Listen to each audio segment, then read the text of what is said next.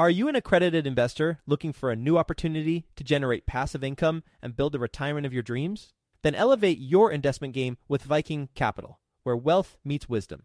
Whether you're a seasoned investor or just starting out, Viking Capital can help guide you towards financial freedom through passive real estate investing. With strong and transparent underwriting, Viking identifies low-risk opportunities with the goal of preserving investor capital and maximizing long-term growth potential. And their accessible and responsive investor relations team will help you understand how each investment will impact your unique financial goals. With eight hundred million dollars in assets acquired, more than two hundred thirty million dollars in equity raised, and more than five thousand units under management, Viking Capital is your path to early retirement. To learn about Viking Capital's latest investment opportunity, which is available for you right now, visit go.vikingcapllc.com forward slash best. That's go.vikingcapllc.com forward slash best to get started today. Did you know that within a decade, women will hold thirty trillion dollars in investable assets? Yet somehow, only nineteen percent of women reported feeling confident in selecting investments that align with their long-term goals. Our friends at InvestHer are out to change that. InvestHerCon is the number one premier conference for women in real estate, and it's happening June second through the fourth in Austin, Texas. InvestHerCon is not just another real estate conference. It's a transformational experience focused on real estate investing, business strategies, and self-care tactics, all designed to help women take control of their financial futures. Gain the knowledge and skills you need to grow your portfolio and build a sustainable business, all while connecting with over five hundred women who are playing at the same level. To learn more and to get your tickets, visit invest her con dot com today and use the code one hundred best ever to get one hundred dollars off your ticket. That's InvestHer, H E R, con dot com, promo code one hundred best ever to get one hundred dollars off your ticket.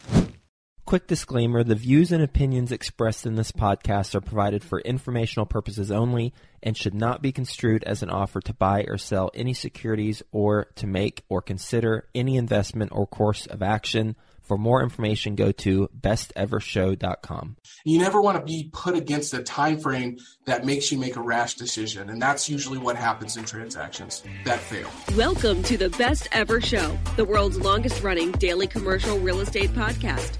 Our hosts interview commercial real estate experts every day to get you the best advice ever with none of the fluffy stuff. Best Ever listeners, welcome to the Best Real Estate Investing Advice Ever Show. I'm Slocum Reed, and I'm here with Logan Freeman. Logan is joining us from Kansas City, Missouri. He's the co-founder and chief development officer of F T W Investments and managing broker for Exchange C R E. They focus on large-scale commercial real estate assets. Their current portfolio, their G Ps of over thirteen hundred units across four states, totaling one hundred thirty million dollars in assets under management. Logan, can you start us off with a little bit more about your background and what you're currently focused on?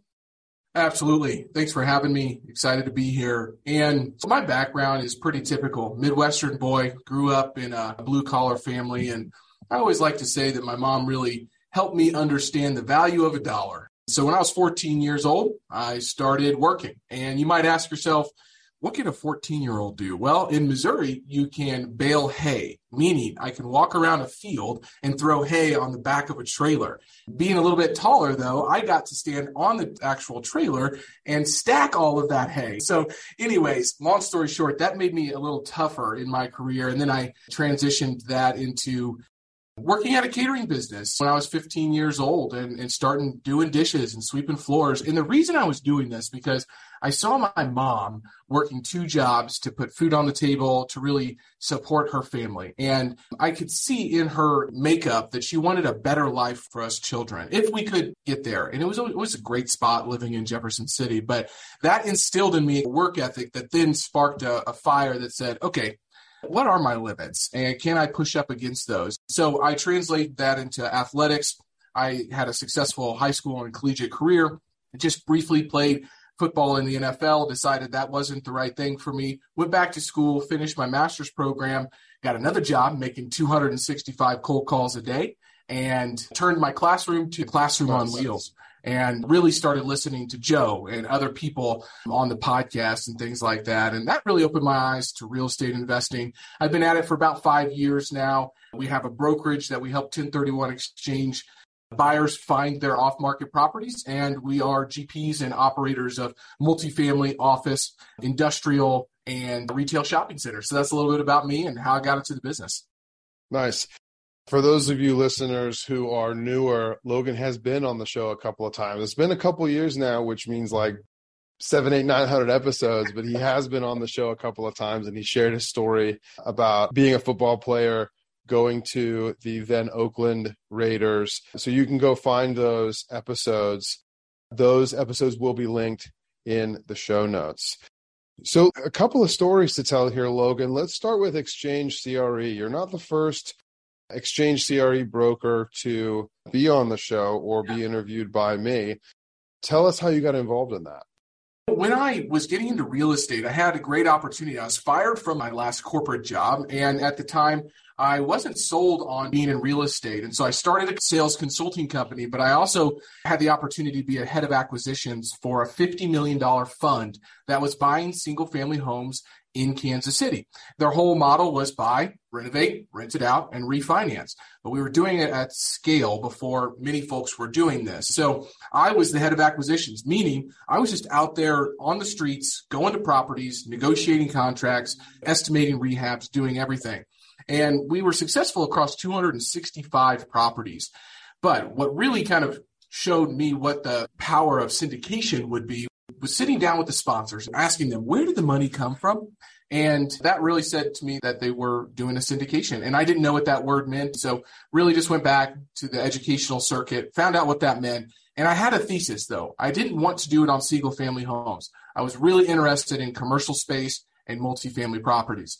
So the current broker that I was working with was not set up for that type of assets. So I went out and I found a brokerage that would allow me to grow in my knowledge and experience and skills on helping out-of-state buyers with their ten thirty-one exchanges. And that was Exchange?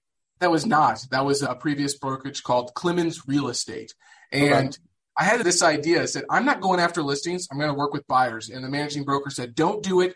You're going to be wasting your time. And I successfully outsold the rest of the brokerage two years running. And then decided to start Exchange C R E and continue to build upon that background and success and track record that we had. So Exchange is very simple. It's somebody who is an accidental real estate investor or has no access to deal flow or vendors that they need in a new market. And so what we do is we educate around the market, the opportunities, we go find those opportunities, and then we put simply in place a, a process for these buyers and these investors to be successful. And so it's pretty hands-on. We've got a nice little niche that we work in, and we love working with buyers because we've always been on the acquisition side. Are you focused on the Kansas City market for your deal brokering? We are, yes, Kansas and Missouri, and we hope to expand that to Nebraska and Iowa in the coming years. But for now, we're just going to prove out the process and, and get some tech actually built so we can scale to more markets. Logan, let me lead with some of my assumptions and some of what I know about Exchange already, and then you can fill in the gaps and correct my mistakes. And then I got a couple of questions for you. Exchange C R E focuses on ten thirty-one buyers. That makes a lot of sense. ten thirty-one buyers have a sense of urgency. They're ready to go right now. And if you're going to be representing buyers, those are the ones that you want to be working with for sure. Direct to seller marketing, advertising that you represent a buyer who has a sense of urgency, who's ready to go right now, write a legitimate offer. That all sounds about right so far, right? That's correct. Yes. You're also an, a commercial investor yourself. When you're making those calls, reaching out to sellers, how often are you doing it on your own behalf and how often are you doing it on behalf of a client? We separate the two. So mostly the transactions we work on for the brokerage side of the business are a little bit too small for F T W Investments. So really our target is one to three million dollars properties for ten thirty-one exchange buyers. Our target for F T W Investments is five million dollars and up. So when we're out there talking with owners, We say, look, we're owners ourselves, we're buyers ourselves, but we also can help you position your property with the intent to sell to somebody else if we're not the right buyer. And so we separate out the two. Most of the deals that we come across in regards for F T W investments are relationship based here. I know most of the sellers, I know most of the players here in the space. And so that's going to come with a relationship that basically, hey, we want to sell and we want to put it to the right people. F T W is who we're going to call. In regards to ten thirty-one exchange brokerage, we may have a clientele call with one of our ten thirty-one exchange buyers and, and clients and say, okay, we know what the criteria is. We might not have anything in our stock right now, but we can go to our list and we can see what property owners we know we can reach out to. So it's a little bit more targeted for those folks as well. But we have a, an overarching theme of trying to build relationships. A lot of times, Slocum will pass on listing opportunities because somebody might want two hundred thousand dollars, three hundred thousand dollars a door. We think we could probably get one hundred twenty thousand dollars a door for it. We're just not going to waste our time. And we do not like to set expectations with sellers that we're the best marketers out there for listings. There are groups out there that can do that. What we're trying to do is say, do you want to sell? What's your price? Okay, we think we can get that and we think we can do it the less painstaking process as possible. So it's a little bit more targeted, a little bit more hands-on. The pitch to the sellers is, look, you're going to get qualified buyers that have been through our process. The pitch to the buyers is, look, you're not going to find these on LoopNet and other brokerages' websites.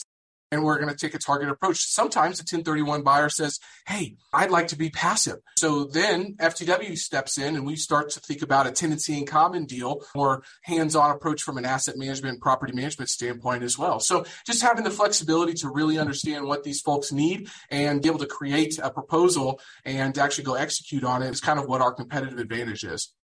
Logan, if it works for you, I'd like to zero in on your expertise in the Kansas City market. I am an apartment owner-operator in Cincinnati, Ohio. Also, I'm a licensed real estate agent.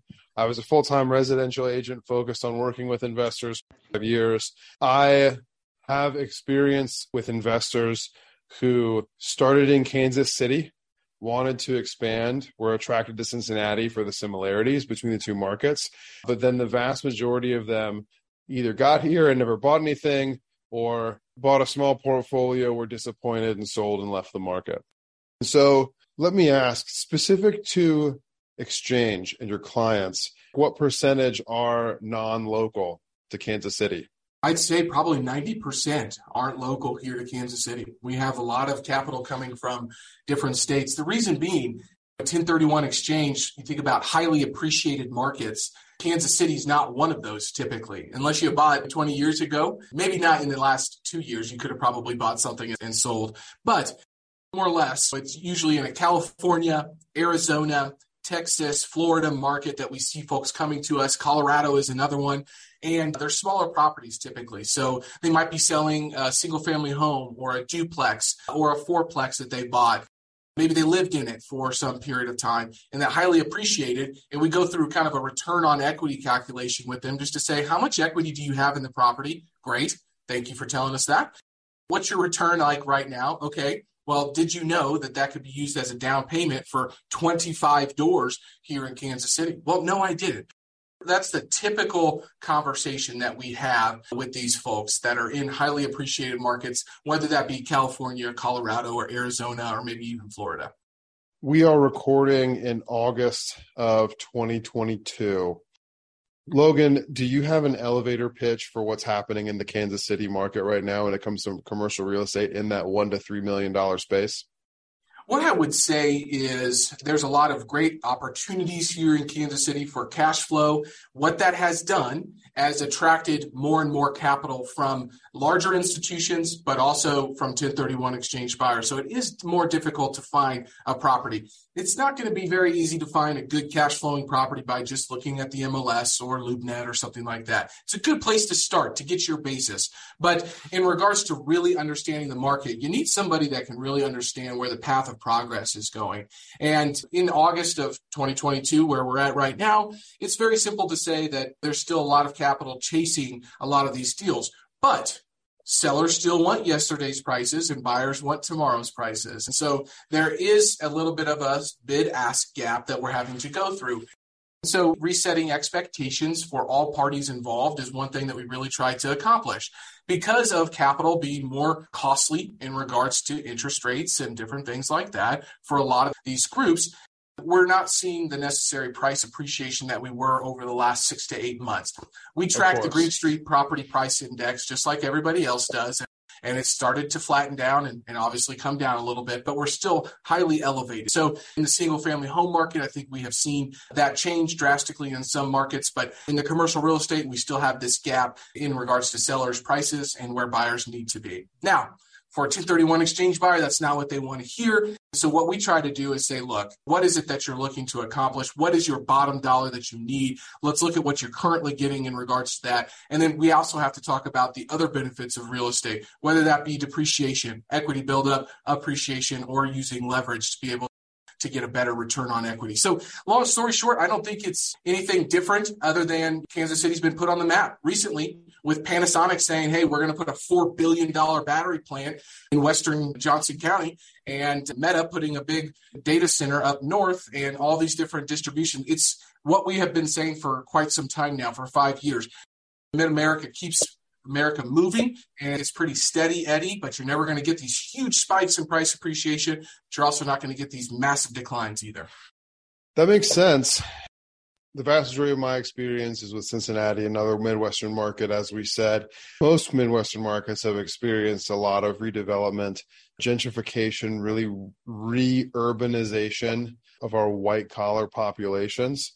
Let me cut to the chase here. My understanding is that it's easier to track the path of progress in a place like Kansas City than it is a place like Cincinnati, Ohio. And that is why I think a lot of investors don't fare as well in Cincinnati as they do other places, because our growth is not necessarily geographic. You really need to have boots on the ground understanding of all of the different neighborhoods, the societal, sociocultural implications of neighborhoods here in Cincinnati. Why is it that people are passing by two or three neighborhoods to commute into the major hospitals, things like that?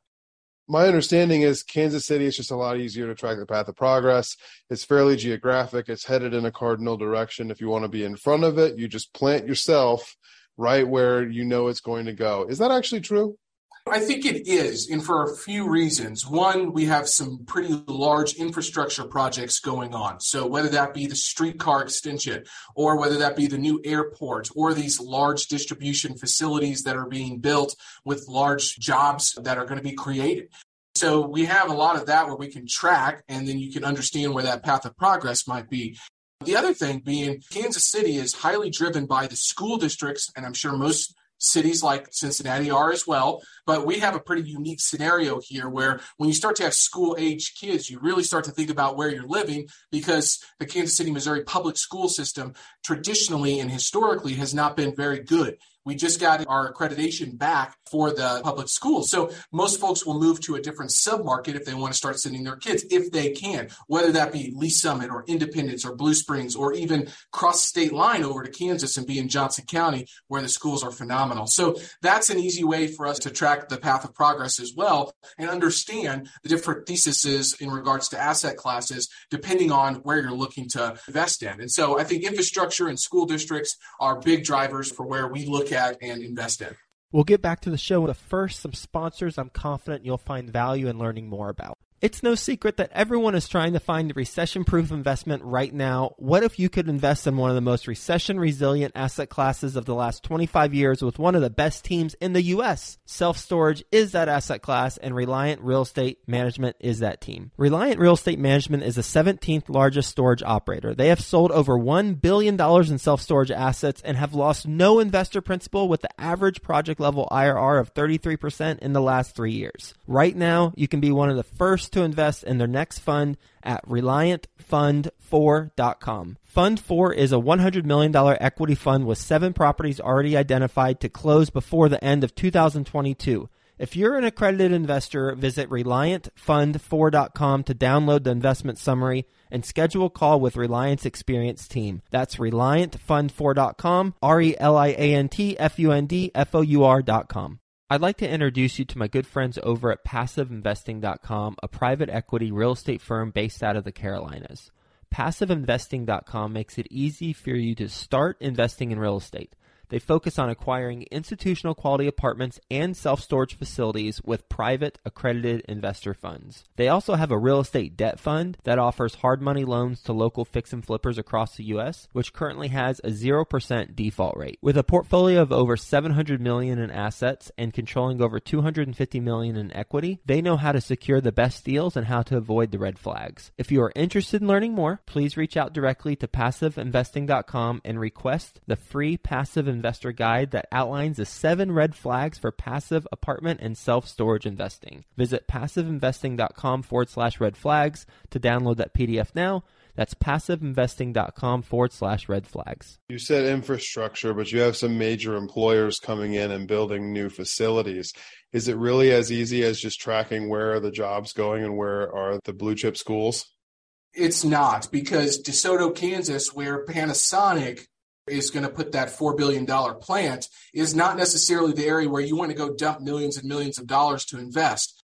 So understanding that maybe Olathe, which is a close area, but very much more developed already, it might be a better opportunity to invest in Olathe because of the four thousand jobs in DeSoto. But actually coming into Kansas City and just buying single-family homes or multifamily property around DeSoto might not be the best move, because DeSoto is still a very small little place in regards to Kansas City in general. So having the ability to know who to talk to and where to invest, just depending on these different implications, is very important, because I had a call last week with a group out on the West Coast saying, we just saw the news about Panasonic. We want to invest in DeSoto. And I said, well, why?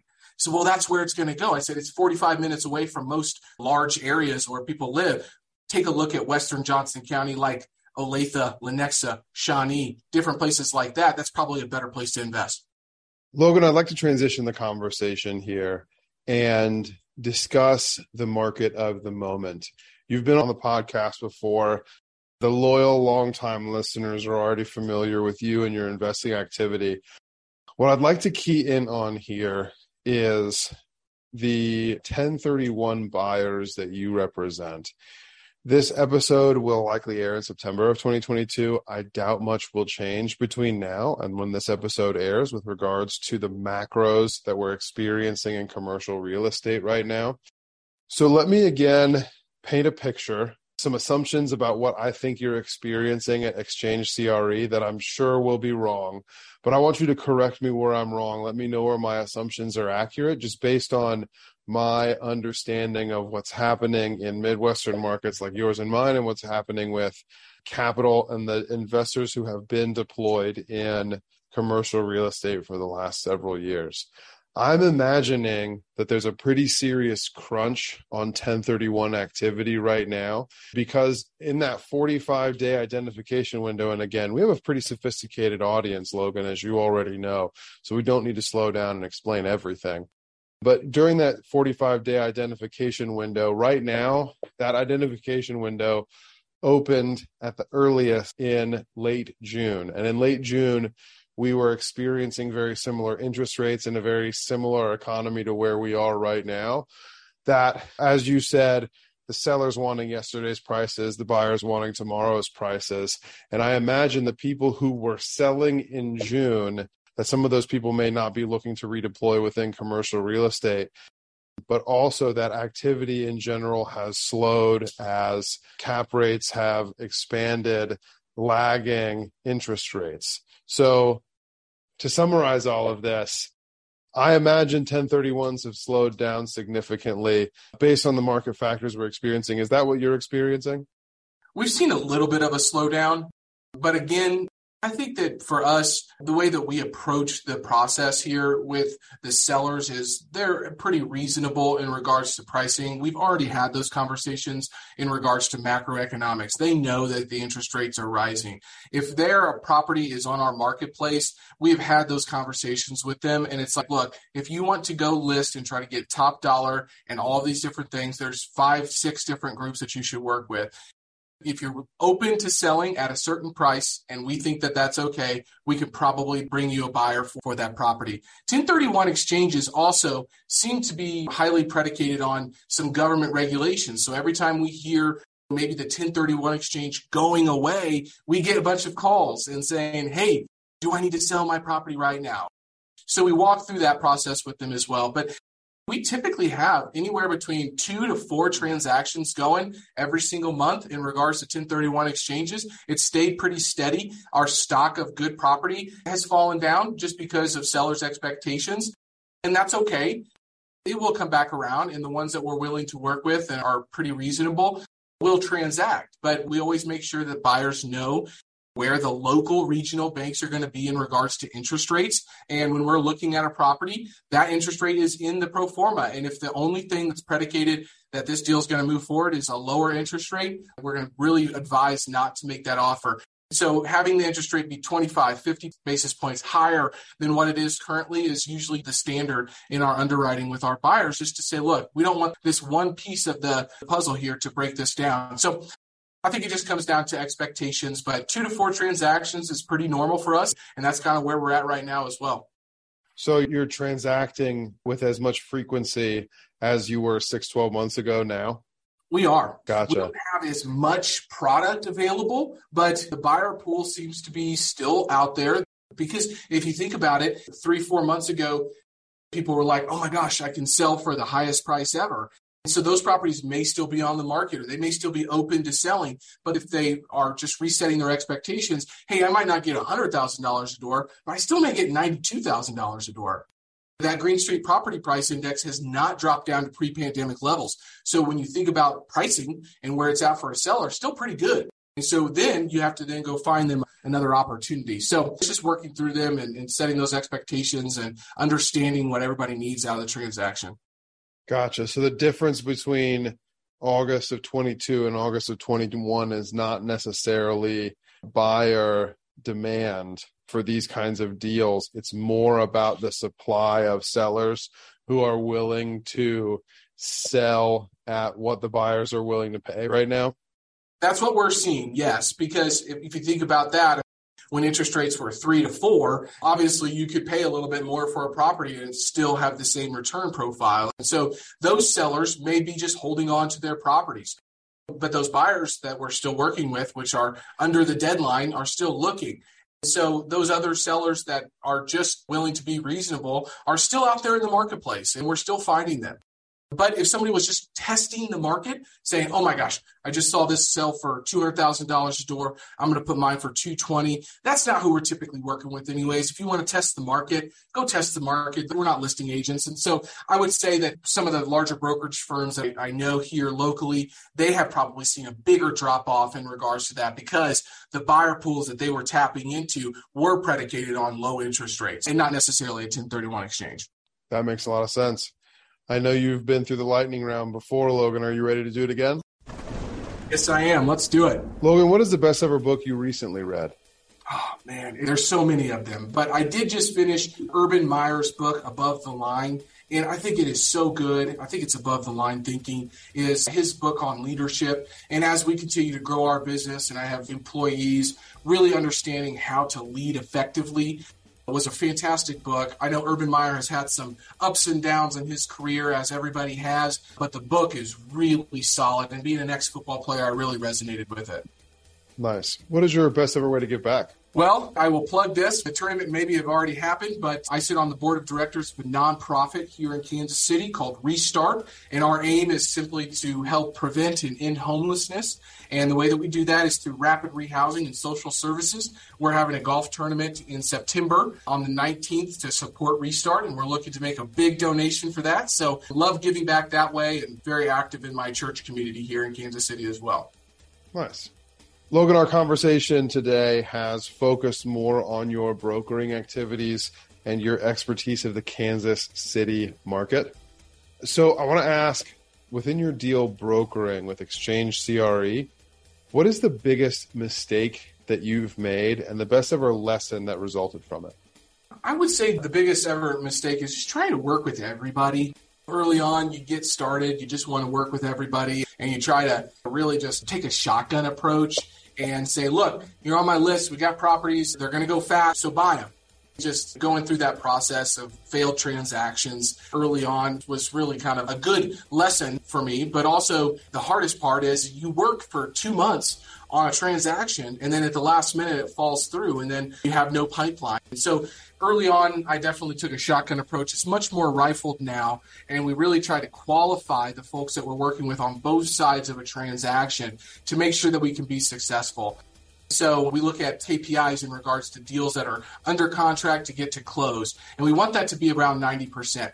We understand something is going to happen if somebody's not going to be able to close, whether that be financing or a personal situation that has happened. So that's kind of that ten percent, but really understanding and setting the good expectations on both sides up front, taking a rifled approach and trying to get ahead of any objections that might happen throughout the transaction process. Now that we've been through hundreds and hundreds of these is the lesson learned. And I can't really point to one transaction that didn't go through. But I can just remember many that have been under contract. We've gone through inspections. We've done all these things. And for some reason, something popped up that we probably could have made sure that we worked through earlier on in the process is the lesson there and trying to get better at that. And you never want to be put against a time frame that makes you make a rash decision. And that's usually what happens in transactions that fail. I resonate with that. As a residential real estate agent who focuses with investors, now kind of on the other end of that hill, I spend most of my time with other agents, teaching them how to work with investors. I spend most of my time there, teaching them how to identify which investor clients are worth taking on and which yeah. ones are not. So I totally get that, trying to work with everyone, finding your niche with clients up front. Logan, on that note, what is your best ever advice? I would say be quick, but don't hurry. That was something from back in collegiate football that one of my coaches kind of imparted on me.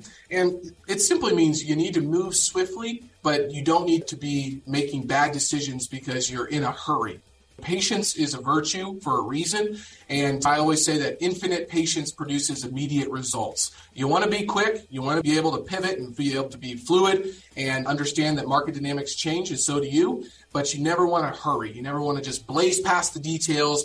That's what causes a lot of struggle in business and in real estate. So be quick, but don't hurry. Awesome. And where can people get in touch with you? You can follow me on LinkedIn. I post daily over there. Logan Freeman, Mister Kansas City. Our websites are exchange c r e dot com and f t w investments l l c dot com. Nice. And those links are in the show notes. Logan, thank you. Best ever listeners, thank you as well for tuning in. If you've gained value from this conversation about the market of the moment, what Midwestern markets are experiencing right now as well, please do subscribe to our show. Leave us a five-star review and share this episode with an investor friend who you know we can add value to through this conversation. Thank you and have a best ever day.